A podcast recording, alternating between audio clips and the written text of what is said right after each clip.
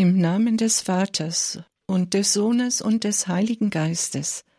Diese Formel kennt jeder Katholik von klein auf, und wir sprechen sie am Beginn oder am Ende eines Gebetes oder des Gottesdienstes. Dabei machen wir das Kreuzzeichen, das uns daran erinnert, dass wir auf den dreifaltigen Gott getauft sind. Die Dreifaltigkeit lateinisch Trinität gehört somit zum Alltag eines Christen, und sie hat in der katholischen, aber auch evangelischen Kirche einen eigenen Festtag, den Dreifaltigkeitssonntag. Das Hochfest der heiligsten Dreifaltigkeit wird am Sonntag nach Pfingsten gefeiert. Dieser Festtag ist innerhalb des Kirchenjahres etwas Besonderes. Anders als andere Hochfeste wie zum Beispiel Weihnachten, Ostern oder Pfingsten hat es nicht ein biblisches Geschehen zum Anlass, und somit kein Heilsereignis, sondern es stellt eine christliche Glaubenswahrheit in den Mittelpunkt. Man kann es vielleicht als das theologischste aller Feste im Kirchenjahr bezeichnen. Es ist die Lehre von dem dreieinigen Gott. Wegen dieses Glaubensinhaltes wird deshalb der Dreifaltigkeitssonntag auch zu den sogenannten Ideenfesten gezählt. Das Dreifaltigkeitsfest stellt uns Gott vor als den einen Gott, der gleichzeitig dreieinig ist. Vater, Sohn und Heiliger Geist. Dies sind drei gleichwertige Personen, vereint in einem gemeinsamen Wesen. Keine der drei Personen wird über eine andere gestellt oder mehr verehrt. Bei aller theologischen Interpretation bleibt aber dieser Gott in drei Personen ein Geheimnis, dem man sich nur staunend mit gläubigem Herzen nähern kann. Im Neuen Testament ist vom dreieinigen Gott noch nicht die Rede. Solche Formulierungen stammen erst aus späterer Zeit. Aber Ansätze über den Glauben an den trinitarischen Gott sind in der Bibel in einer Anzahl von Bekenntnissen verschiedener Prägung verborgen. Sie weisen darauf hin, dass Gott sich in dreifacher Weise entfaltet. Schon Paulus spricht im zweiten Brief an die Korinther Kapitel 13 Vers 13 in einem Segenswunsch von der Gnade des Herrn Jesus Christus, der Liebe Gottes und der Gemeinschaft des Heiligen Geistes. In den Evangelien offenbart sich Gott in der Person seines Sohnes Jesus Christus wenn es bei Johannes im Kapitel 14, Vers 26 heißt, Aber der Tröster, der Heilige Geist, den mein Vater senden wird, in meinem Namen, der wird euch alles lehren und euch an alles erinnern, was ich euch gesagt habe. Und bei Matthäus Kapitel 28, Vers 19 steht, Taufet sie auf den Namen des Vaters und des Sohnes und des Heiligen Geistes. Aus diesen Ansätzen ist später eine sehr differenzierte Lehre entwickelt worden. Diese heute gültigen, aber für viele Menschen wegen ihrer abstrakten Inhalte schwer verständlichen Glaubensinhalte waren früher nicht so genau definiert. Daher entstand im dritten und vierten Jahrhundert ein Streit über die Trinität. Der Presbyter Arius vertrat streng die Auffassung, nur Gott der Vater darf Gott genannt werden, sonst niemand, auch Jesus Christus nicht.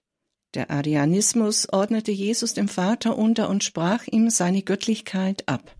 Er war für Arius nicht wahrer Gott, sondern nur Sohn. Die Konzile von Nicäa im Jahre 325 und Konstantinopel im Jahr 381 schafften schließlich Klarheit. Die Kirche beschloss unser heutiges großes Glaubensbekenntnis. Nach diesem glauben wir gemäß der Lehre der Apostel und des Evangeliums an die alleinige Göttlichkeit des Vaters, des Sohnes und des Heiligen Geistes in gleicher Hoheit und liebevoller Dreieinigkeit. Der Arianismus war damit zwar von der Kirche verurteilt, fand aber noch danach bei einigen germanischen Völkern zum Beispiel den Goten, weiterhin Anklang. Ende des fünften Jahrhunderts ließ sich der fränkische Merowingerkönig Chlodwig taufen und bekannte sich zu dem von den Konzilen bestätigten Glauben. Dadurch verbreitete sich das Christentum im gesamten germanischen Reich und damit auch die Trinitätslehre. Obwohl die Lehre von der Dreifaltigkeit schon damals der zentrale Inhalt des christlichen Glaubens war, sollte es aber noch beinahe ein ganzes Jahrtausend dauern, bis der Dreifaltigkeitssonntag in der Kirche eingeführt wurde. Ursprünge des Festes liegen im Mittelalter – wo es in gallischen Klöstern gefeiert wurde. Der Sinn solcher Gottesdienste zu Ehren der heiligsten Dreifaltigkeit war umstritten. Die Kirche zögerte. Zum einen, weil in jedem Gottesdienst der dreieinige Gott gefeiert wird, und zum anderen, weil der theologische Inhalt nicht auf ein biblisches Geschehen zurückging. Erst im Jahre 1334 wurde das Hochfest durch Papst Johannes dem 22. in den Kirchenkalender aufgenommen und auf den Sonntag nach Pfingsten festgelegt. Es kann als krönende Zusammenfassung der drei großen Festtage gesehen werden, an denen die Menschwerdung Gottes, die Auferstehung des Sohnes und die Ankunft des Heiligen Geistes gefeiert wird. Der Dreifaltigkeitssonntag stellt im Kirchenjahr eine Zäsur dar, er markiert nach dem Ende des Osterfestkreises an Pfingsten den Übergang der Liturgie in die normale Zeit im Jahreskreis bis zum ersten Adventssonntag mit dem Beginn des Weihnachtsfestkreises. Die liturgische Farbe des Dreifaltigkeitssonntags ist weiß. Als Farbe des Lichtes symbolisiert sie Reinheit, Glanz und Vollkommenheit, im Sinne der Botschaft im ersten Johannesbrief Kapitel 1 Vers 5, wonach Gott das Licht ist.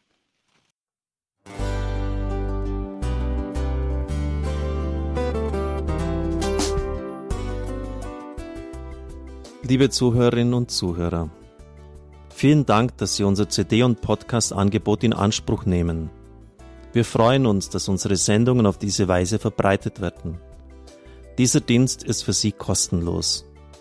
Für uns ist er allerdings mit einem nicht unerheblichen finanziellen Aufwand verbunden. Deshalb sind wir für jede Spende dankbar.